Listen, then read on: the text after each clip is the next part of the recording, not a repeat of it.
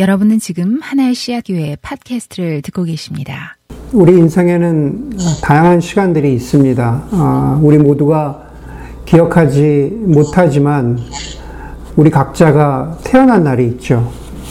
어, 떤 사람은 유난히 기억력이 좋아서 초등학교에 처음 입학하던 날을 기억하는 사람도 있습니다. 혹은 한참 많이 뛰어넘어서 어, 대학교에 들어가던 때, 혹은 학위를 받던 날, 프로포즈를 하던 날, 아, 그런 식으로 우리가 인생을 길게 살았건 짧게 살았건 살았건 간에 삶의 사건들을 중심으로 펼쳐 놓으면 어, 사람마다 기억나는 어, 특별히 기억나는 그런 때 사건들이 있습니다. 그런 인생의 시간과 사건들 속에서 우리 각자에게 특별히 어, 의미 있게 다가오는 그런 시간들 또 때가 있습니다. 어, 슬픔이라는 것을 배운 때, 어, 가식과 솔직함에 대해서 정말 망치로 맞을 정도로 충격을 받으면서 배웠던 때, 혹은 어른이 된다는 것이 무엇인가에 대해서 아주 절감하면서 깨달은 때, 죽음과 인생에 대해서 어, 아주 아, 크게 배운 적, 사랑에 대해서 깨달은 날, 아, 그렇게 우리에게 의미 있게 다가오는 시간들이 있습니다. 아, 지난주에 우리는 이 혼란하고 또 불안하고 어, 심지어 어떤 경우에는 공포스러운 시대 가운데에서 어, 하나님의 지혜를 가장 먼저 찾아야 한다라는 그러한 말씀을 나누었습니다. 과연 그 지혜라는 게 무엇일까? 어, 지혜자, 전도자 코엘렛은 전도서를 쭉 풀어가면서 점점 더 그 범위를 좁혀가면서 그 다양한 지혜가 무엇인지를 가르쳐 주고 있습니다. 오늘은 특별히 그 가운데에서 시간, 때에 관한 것에 대해서 지혜자가 우리에게 말씀하고 있습니다. 아니, 하나님께서 아, 우리에게 말씀하고 있습니다. 성경에는 시간을 가리키는 두 가지 헬라어 단어가 있습니다. 크로노스와 카이로스입니다. 크로노스는 그냥 흘러가는 일상적인 시간들입니다. 아무런 감흥이나 아무런 깨달음을 주지 못하는 시간들을 그냥 우리 크로, 크로노스라고 그렇게 표현합니다. 우리 대부분은 아, 지금 당장 누가 물어보면은 일주일 전에 누구를 만났는지 잘 기억하지 못하고 심지어 2, 3일 전에 무엇을 먹었는지도 잘 기억하지 못합니다. 그냥 흘러가는 크로노스의 시간들이기 때문에 그렇습니다. 그런데 그런 크로노스의 시간과는 다르게 아, 카이로스의 시간, 카이로스의 때라는 것이 있습니다. 앞서 말씀드린 인생의 중요한 사건들 혹은 나를 변화시켰던 그런 순간들이 카이로스의 시간이라고 말할 수 있습니다. 성경을 읽다 보면은 성경에도 카이로스의 시간들이 있습니다. 가령 예를 들면 예수님이 이 땅 가운데 인간의 몸으로 처음 오신 날이 바로 카이로스의 순간입니다. 흘러가는 크로노스, 인류의 역사 가운데 예수님이 카이로스로 임하신 겁니다. 처음 기적을, 처음 기적을 베푸신 가나의 혼인잔치, 혼인잔치도 우리가 카이로스의 시간이라고 말할 수 있습니다.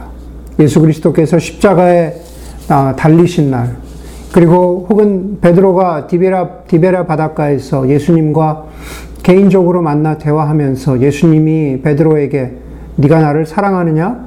그런 질문을 세 번 받고 거기에 대답하며 깨달음이 있었던 때, 그런 때를 우리가 카이로스의 시간이라고 말합니다. 바울이 사울이었을 때 다마스커스로 가는 길 도중에서 예수님을 만나고 또 회심했던 때가 바로 카이로스의 시간입니다. 우리 모두에게, 저와 여러분 우리 모두에게 이 2020년의 봄은 크로노스의 때가 될지 아니면은 카이로스의 때가 될지요. 지난주에 설교를 시작하면서 전도서는 이야기가 아니라고 말씀드렸습니다. 그렇기 때문에 전도서는 어디서 이어지고 끊어지고를 구분하는 것이 더더욱 어렵습니다. 지난주에 우리가 1장 11절까지 보았는데요. 오늘은 본문이 3장으로 왔습니다. 그럼 그 중간에 있는 1장 12절에서부터 2장 전체가 오늘 본문과 완전히 단절된 것이 아니라 오히려 연결되어 있습니다. 크로노스와 카이로스와 관련해서는 특별히 2장 14절의 말씀이 참 중요합니다. 2장 14절에 보면은 지혜자가 이렇게 말합니다. 슬기로운 사람은 제 앞을 보지만 어리석은 사람은 어둠 속에서 헤맨다. 그렇게 말합니다. 제가 예전에 설교에서도 인용했지만 유진 피러슨 목사님이 이런 말씀을 하셨습니다. 어리석은 사람은 번개를 보고 무서워하지만 지혜로운 사람은 아주 순간이지만 번개가 비추어진 길을 봅니다. 아마 전도서 2장 14절의 말씀을 묵상하시면서 쓰신 말씀이 아닌가 생각을 합니다. 만약에 저와 여러분들에게 오늘 이 구절이 새롭게 다가오고 기억에 남는다면 그것은 크로노스가 카이로스의 순간이 되는 그러한 아, 시간이라고 믿습니다. 슬기로운 사람은 제 앞을 보지만 어리석은 사람은 어둠 속에서 헤맨다. 여러분들 시간이 되신다면 나중에 1장 12절부터 2장 전체를 한번 읽어보시기 바랍니다. 쭉 읽어보면은 그런 얘기를 나누고 있습니다. 먼저는 그래서 하나님의 지혜를 아주 간절하게 찾아보려고 애를 썼는데 하나님 지혜를 찾아보려고 했는데 지혜도 덧없다라는 말을 합니다. 1장 18절에 보면은 지혜가 많으면 번뇌도 많고 아는 것이 많으면 걱정도 많더라라고 합니다. 지혜가 다 소용없다는 거죠. 그냥 일반적인 지혜를 말합니다. 그냥 그 지혜도 소용없다. 그래서 2장 1절에서 11절로 가면은 지혜자, 코엘렛이 그럼 지혜 대신에 내가 세상의 모든 것들을 잘 즐겨보겠다라고 그렇게 마음 먹고 세상의 것들을 즐깁니다. 요즘 21세기 현대 방식으로 풀어보면은 뭐 좋은 와인을 마시고 좋은 식당에 가고 내가 좋은 콘서트에 가고 여행을 가보고 갖고 싶은 것들을 다 가져보고 좋은 차도 가져보고 그 이야기를 2장 1절에서 11절까지 정확하게 하고 있습니다. 그런 것들을 다 해보, 해보았는데 지혜자가 이렇게 말하죠. 그것도 바람과 같다. 바람, 그렇습니다. 우리가 지난주에 봤던 헛되고 헛되다. 헤벨이라고 하는 히브리어가 다시 반복됩니다. 헛된 것이다. 바람과 같은 것이다.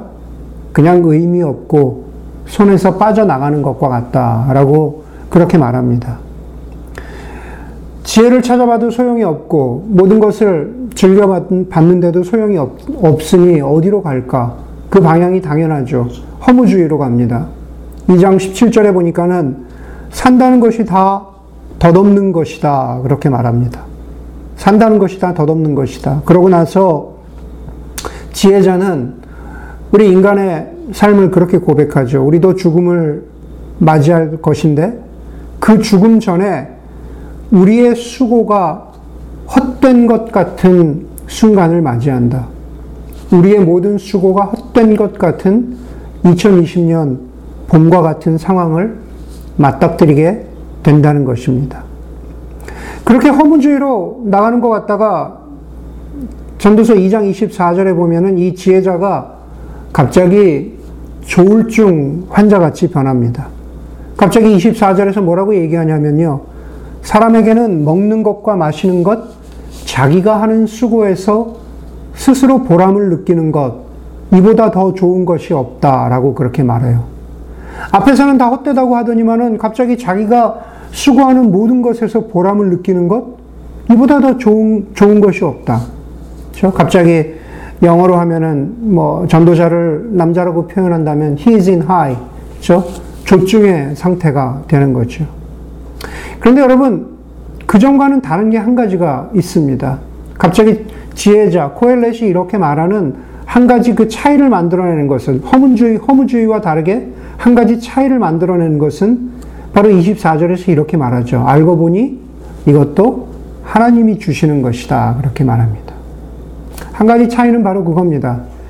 하나님이 주시는 것, 다시 말해서 하나님이 계시느냐, 계시지 않느냐에 따라서 지혜자가 깨달음을 얻게 되는 거죠. 바로 이 지혜자에게는 이 순간이 카이로스의 순간이 되는 겁니다. 여러분, 어려운 시기에는 그리스도인들도 실존적인, 실존적인 허무주의자일 수 있습니다. 그게 무슨 말입니까? 입으로는 하나님 나라, 우리의 입으로, 입술로는 어, 우리가 영원함을 추구하면서 산다고 하지만은 우리의 일상 가운데에서는 먹고 마시고 즐기는 것, 물론 그것도 다 해보니 헛되다고 하지만은 먹고 마시는 것처럼 마지막까지 인간이 어, 붙잡는 것도 거의 없는 것 같습니다. 그렇게 실존적인 허무주의자처럼 사는 것이 바로 그 삶이 어, 그리스도인의 삶일 수 있다라는 겁니다. 그런데 2장 24절은 거기서 나오는 지혜자는 실존적 허무주의자가 아닙니다. 거기서 거기서 지혜자가 고백하는 것은 먹고 마시는 그것이 거기에 있기 때문에 누린다고 그렇게 말합니다. 지금 대부분의 사람들이 우리가 집에서 밥상위에서 해먹, 해먹는 것들은 예전에 밖에 나가서 사먹던 것들, 잘 먹던 것들하고 다르지만, 그러나 지금 우리의 밥상위에 있는 그것, 바로 그것조차도 하나님이 주신 것이라는 것을 깨닫, 깨닫게 되면 우리는 그것을 감사함으로 누릴 수 있다라는 거죠. 그러고 나서 오늘 3장에 본문이 나옵니다. 3장 1절에 보니까는 우리가 읽은 대로 모든 일에는 다 때가 있다.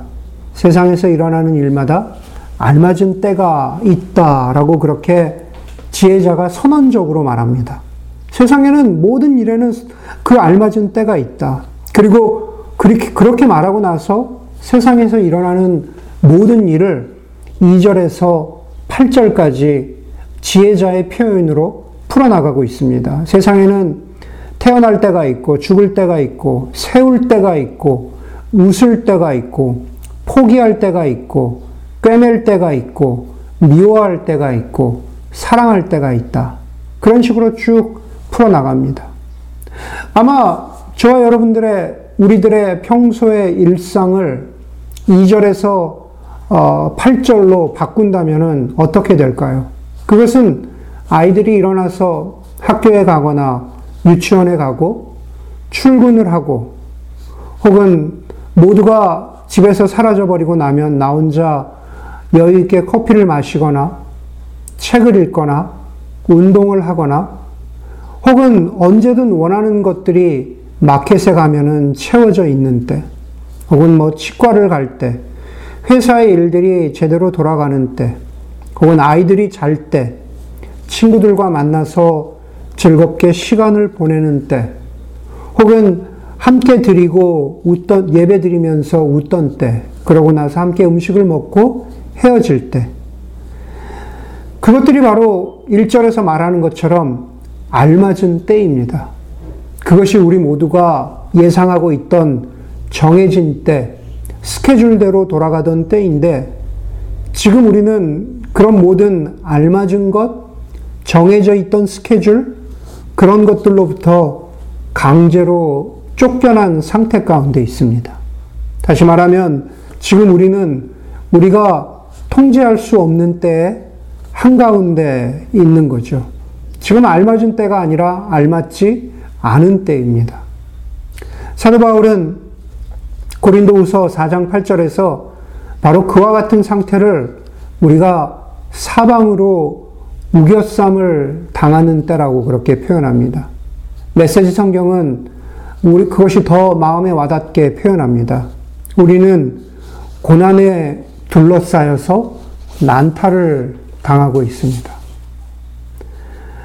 우리 대부분 누구도 지금이 알맞은 때라고 생각하지 않습니다. 우리 누구도 원치 않고 무엇도 해볼 수 없는 것 같은 바로 크로노스의 시간들 가운데에서 하나님은 어디에 계실까? 카이로스의 때는 어디에 있을까? 라고 생각하게 됩니다. 마가복음 4장에 보면은 예수님이 아, 가르침과 치유를 행하시고 제자들과 함께 배를 타고 호수 건너편으로 가자고 하시는 그러한 장면이 나옵니다. 건너가는 도중에 갑자기 예상하지 않던 일이 생깁니다. 알맞지 않은 일이 생긴다는 거죠. 갑자기 호수 중간에서 거센 바람이 불고 파도가 배 안으로 넘쳐 들어와서 배에 물이 가득 차고 제자들이 겁에 질립니다. 그래서 예수님이, 아, 제자들이 예수님께 이렇게 외치죠. 선생님, 우리가 죽게 되었는데도 아무렇지도 않으십니까? 그렇죠? 예수님 뭘 하고 계십니까? 예수님 바로 고물에서 배 앞에서 베개를 베고 주무시고 계시다고 그렇게 성경은 기록하고 있습니다. 누구나 그렇지만 그런 예수님의 모습을 보면 조금 이상하게 보입니다. 이 와중에 평안하게 잠잘 수 있다라는 것은 예수님이 너무 무감각해서일까? 예수님 너무 피곤해, 피곤하셔서일까? 혹은 성경이 말하는 대로 예수님은 100% 인간이시지만 또 예수님은 100% 하나님이시기 때문에 그럴까? 여러 가지 생각들이 듭니다. 여러분, 이 시간 속에, 이 장면 속에 예수님은 100% 인간이십니다. 그렇죠? 그런데 예수님은 아, 바로 그러한 상태 가운데에도 저는 이렇게 말씀드릴 수 있을 것 같아요. 예수님은 샬롬의 상태 가운데 계셨다. 샬롬이라고 하는 히브리어는 평화, 평안, peace를 뜻하기도 하지만 그러나 성경 속에서 샬롬이 말하는 것은 그냥 단순한 우리 모두가 느끼는 peace가 아닙니다. 샬롬이라는 것은 부족함이 없는 상태를 뜻하는 그러한 히브리 말입니다. 이렇게 당장이라도 배가 가라앉을 것 같은 그러한 상태에서 부족함이 없는 샬롬은 과연 무엇은, 무엇을 뜻할까? 예수님도 똑같이 제자들과 함께 같은 배를 타고 계시고, 예수님도 흔들림을 경험하시고, 예수님도 바람과 바다가 자기에게 밀려오는 것을 보고 계시는데, 예수님이 샬롬에 계신다는 것은 무엇을 뜻할까? 차이를 만드는 것은 단 한 가지입니다. 그것은 바로 예수님이 하나님 아버지와의 교제 가운데 계셨기 때문입니다. 저는 그것을, 저는 그것을 예배라고 말씀드리겠습니다. 블레즈 파스칼은 이런 말을 했습니다. 인간이 불행한 가장 큰 이유 중에 하나는 자기 방에 조용히 머무는 것을 견디지 못하기 때문입니다. 우리는 지금 physically, mentally, spiritually, emotionally 우리 모두는 지금 방에 갇혀 있는 상태입니다. 흔들리는 배 안에 있는 상태이고 모든 것이 알맞게 돌아가야 하는데 그런데 그렇지 못하고 우리 모두가 컨트롤 할 수 없는 그런 상태에 있습니다. 그리고 블레즈 파스칼의 말처럼 우리는 그 상태를 견디지 못하고 있습니다. 답답해 합니다. 그러나 사도 바울의 말처럼 우리가 고난으로 둘러싸여서 난타를 당하고 있는 그러한 순간에도 예배할 수 있다면 저는 여기서 예배라는 것을 하나님을 말씀으로 기억하는 것, 하나님을 기도로 기억하는 것, 그리고 하나님을 다양한 방식으로 기억하는 것이라고 말씀드릴, 말씀드릴 수 있을 것 같습니다. 그렇게 우리가 이렇게 고난으로 난타를 당하고 있는 것 같은 순간에 우리가 하나님을 예배할 수 있다면 그렇다면 우리는 샬롬, 다시 말해서 부족함이 없는 가운데 있다고 할 수 있을 것 같습니다. 크로노스의 시간 가운데에서 카이로스의 시간을 경험하고 있다고 감히 말씀드릴 수 있을 것 같습니다.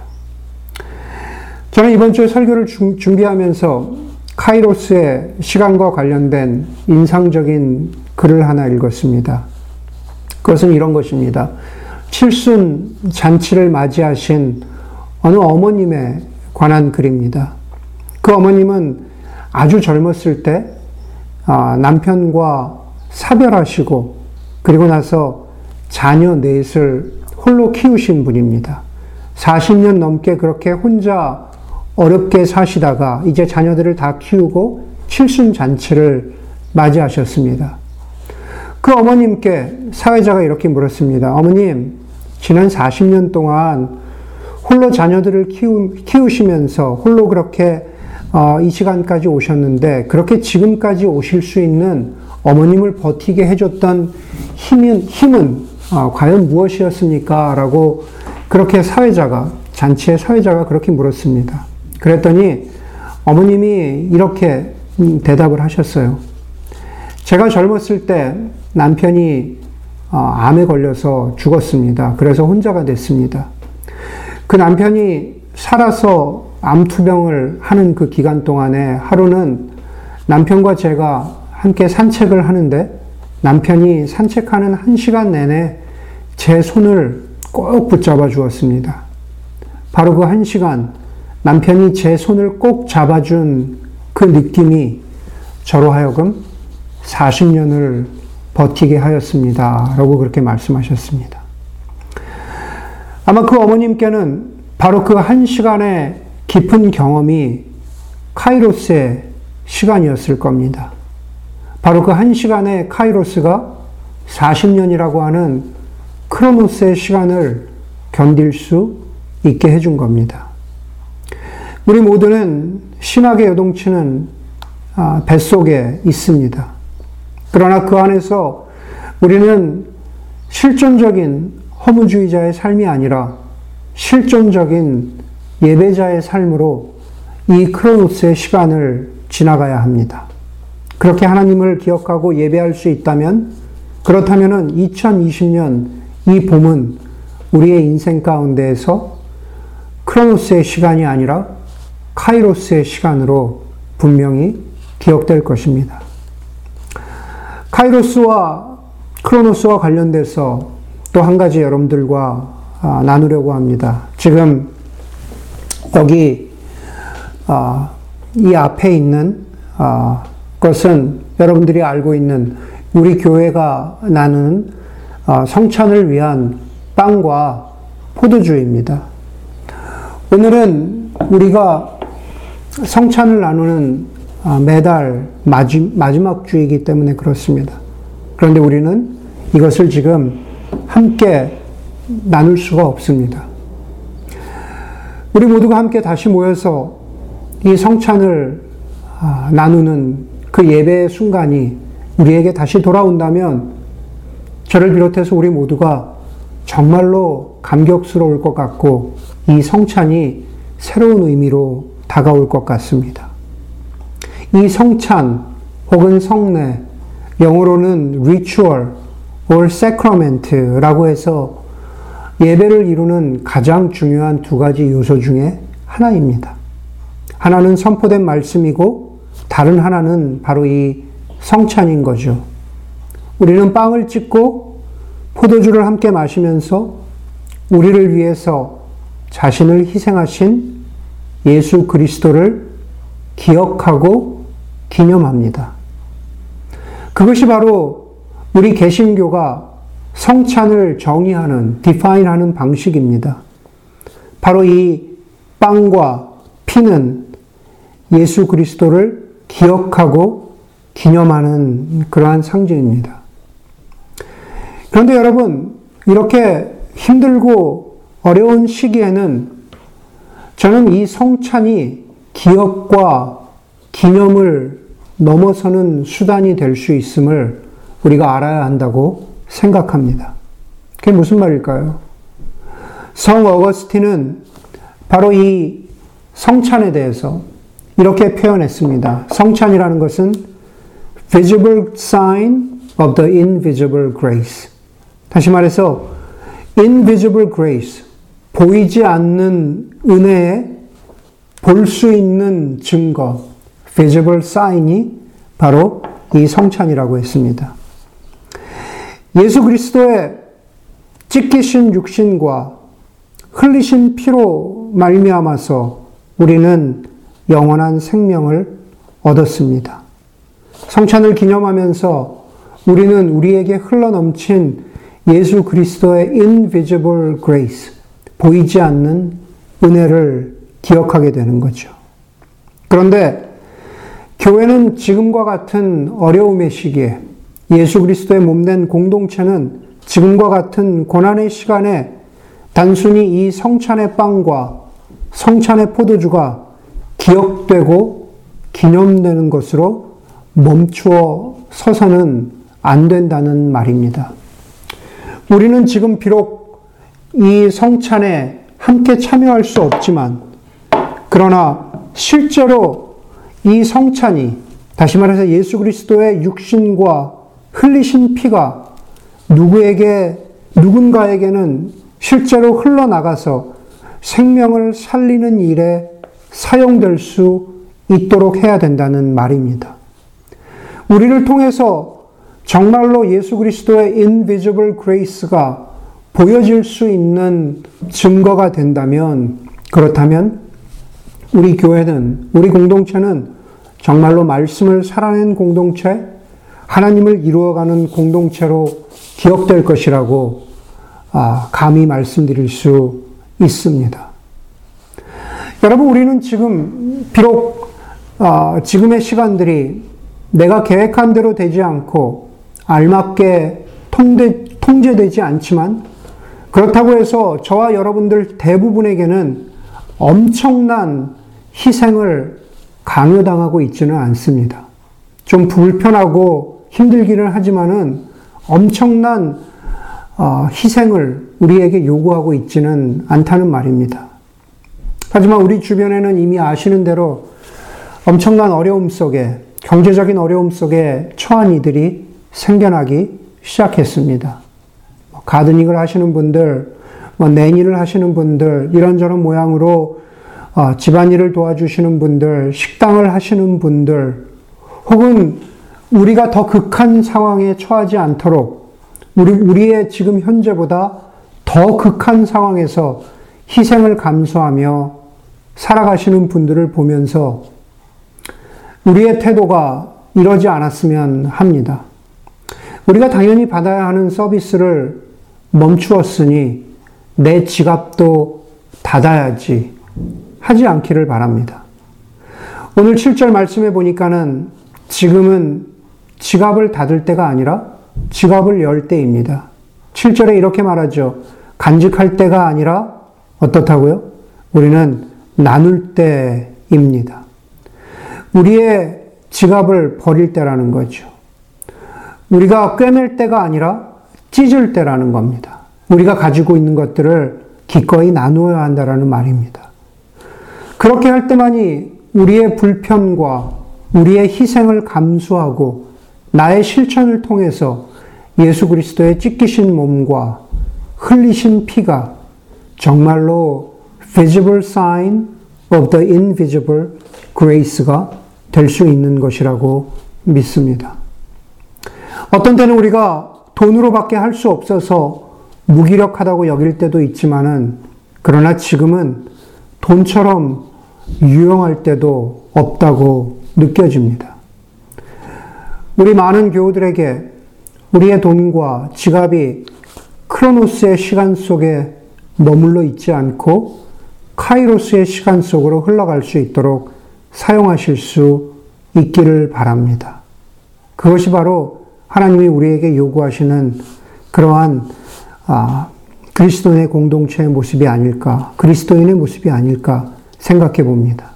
오늘 예배 후에 수건과 대화가 준비한 여러 가지 구체적인 우리의 삶을 카이로스의 시간 속으로 던질 수 있는 여러 가지 예들이 여러분들에게 제공될 것입니다. 또 여러분들은 여러분들의 삶 속에서 경험하고 배운 것들을 우리 모두 공동체에게 어, 나누어 주고 쉐어하면서 그러면서 정말로 실제로 바로 이 성찬이 살아있는 은혜가, 은혜의 증거가 될 수 있도록 고민하는 그러한 저희 공동체가 되었으면 좋겠습니다. 우리 개인뿐만 아니라 저희 하나의 샷 공동체도 공동체로서 그렇게 실천하려고 합니다. 저희 교회 공동체는 실제적으로 또 꽤 오랫동안 이 위기를 그냥 지나갈 수 있는 리절브가 있습니다. 그러나 그 리절브에 많은 액수를 나누는 것에 대해서 수건과 대화가 그렇게 하기로 결정하였습니다. 그렇게 하는 것이 크로노스를 살아가는 그리고 크로노스 속에서 카이로스를 견뎌내는 경험하는 예수의 공동체라고 믿기 때문입니다. 공동체로서도 그렇게 하는 것이 예수의 몸과 피가 실제로 생명을 살리는 visible sign이라고 믿기 때문입니다. 오전의 말씀처럼 지금은 교회 공동체도 모아드릴 때가 아니라 흩어버릴 때이고 세울 때가 아니라 허물 때라고 믿기 때문입니다. 예전에 한국에서 부동산 대란이 일어나서 가진 사람들이 부동산으로 더 돈을 벌고 전세금을 올려서 부를 축적할 때 서민들은 그 전세금을 낼 수 없어서 피눈물을 흘렸다라는 이야기들을 우리 모두가 많이 알고 있습니다. 그 시기에 뜻있는 그리스도인들과 교회들 가운데에서 제발 그리스도인들이라도 전세금을 올리지 말자라는 그런 운동이 일어난 적이 있습니다. 우리에게는 바로 지금이 그런 때입니다. 지금, 어, 지금은 오늘 6절 말씀에 보면은 지금은 6절처럼 어떻게 하면은 돈을 벌 수 있을까 찾아 나설 때가 아니라 포기할 때입니다. 많은 사람들이 갑작스러운 실직으로 울면서 통곡하고 있는데 이럴 때 잘 투자하면은 꽤 많이 내 품 안에 껴안을 수 있을 것이다. 그래서 기뻐하며 춤출 수 있을 것이다. 지금은 그런 때가 아닙니다. 지금은 심을 때가 아니라 뽑을 때이고 세울 때가 아니라 허물 때입니다. 저는 목회자로서 여러분들에게도 똑같은 말씀으로 도전합니다. 그 수단이 무엇이었던 간에, 그 방법이 무엇이었던 간에, 지금은 어떤 방식의 것이라도 우리가 돈을 늘려나가는 것, 부의 축적을 늘려나가는 것을 포기할 때입니다. 만약 그렇게 한다면은 그것은 크로노스의 시간만을 살겠다라고 하는 실존적인 이기주의자의 삶이기 때문에 그렇습니다. 악한 사탄의 힘은 이럴 때 우리를 교묘하게 속입니다. 우리에게 현재만을 살면서 나의 이익과 나의 안전만을 추구하라고 합니다. 만약 우리가 그렇게 실존적인 이기주의자의 삶을 산다면 그 사람은 11절에 말씀을 깨닫지 못하는 사람입니다. 11절 말씀해 보니까는 하나님이 하신 일을 처음부터 끝까지 깨닫지 못하는 사람이 바로 실존적인 이기주의자의 삶이 되는 것입니다. 그러나 반대로 지혜자 코엘렛은 하나님이 사람들에게 과거와 미래를 생각하는 감각, 다른 번역으로는 영혼을 사모하는 마음을 주셨다고 합니다. 영혼을 사모하는 마음, 그것이 바로 카이로스의 시간을 경험하는 그리스도인의 삶이라고 저는 믿습니다. 여러분, 중세에는 교회의 종소리가 들리는 곳이 그 교회의 돌봄을 받는 parish, 다시 말해서 교구라고 했습니다. 그, 그 교회의 종소리가 들리는 바로 그, 그 distance 안에 사는 사람들은 힘들고 어려울 때 하나님을 예배하고 위로부터 임하는 하나님의 위로를 받았습니다. 그 교회의 종소리가 들리는 바로 그 distance 안에 살던 사람들은 아프고 절망스럽고 어디로부터 도움이 없을 때 다른 곳이 아니라 교회로부터 실질적인 도움을 공급받았습니다. 교회는 예배를 통해서 하나님을 기억하는 공동체이고, 교회는 보이지 않는 하나님의 은혜를 드러내 보이는 visible sign이 되어야 합니다. 교회는 크리스, 크로노스의 시간 속에서 카이로스의 시간을 살아내는 그러한 공동체이고 존재들이어야 합니다. 저희 하나의 시학교회는 작고 미미한 공동체이지만 그러나 지금 우리가 있는 곳에서 우리의 교회의 종소리를 울려 내보낼 수 있는 곳까지는 그러한 보이지 않는 하나님의 은혜가 드러낼 수 있는 그러한 공동체이기를 간절히 소원 합니다. 크로노스의 시간 속에서 카이로스의 깊고 넓은 경험을 건져 올리는 지금 2020년의 봄이 되기를 주의 이름으로 간절히 소원합니다. 함께 기도하겠습니다.